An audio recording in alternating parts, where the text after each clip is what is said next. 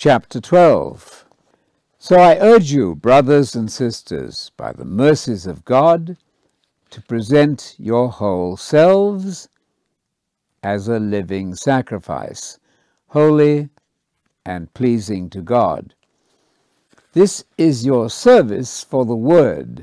Do not be conformed to this age, but be transformed by the renewing of your mind, so that you may discern what is the good, well pleasing, and perfect will of God.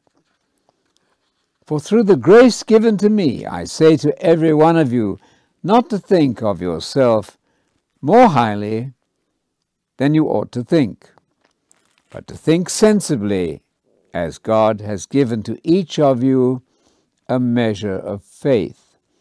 For just as there are many parts in one body, and all the parts do not have the same function, so we, who are many, are one body in Messiah, and we all belong to one another.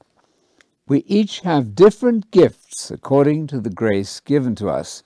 If prophecy, then use that gift according to the proportion of your faith. If it is service, then serve. If it is teaching, then teach. If it is exhortation, then exhort. If it is giving, then do it generously. If it is leadership, then lead diligently. If it is showing mercy, then do it with cheerfulness. Let love be without hypocrisy.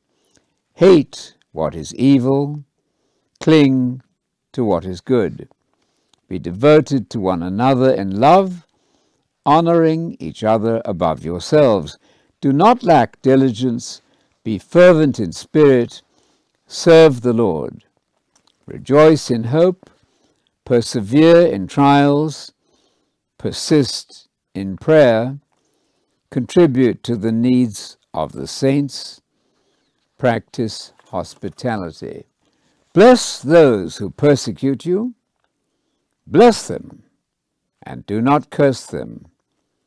Rejoice with those who rejoice, weep with those who weep. Have the same mind toward one another. Do not be haughty, but associate with people of low status. Do not be wise in your own eyes. Do not repay evil for evil to anyone. Consider what is right in the sight of all people. If possible, as much as it is up to you, be at peace with everyone. Do not avenge yourselves, beloved, but leave room for the wrath of God. Because it's written, Vengeance belongs to me, I will repay, says the Lord. Instead, if your enemy is hungry, feed him. If he's thirsty, give him a drink. In doing this, you will be heaping coals of fire on his head.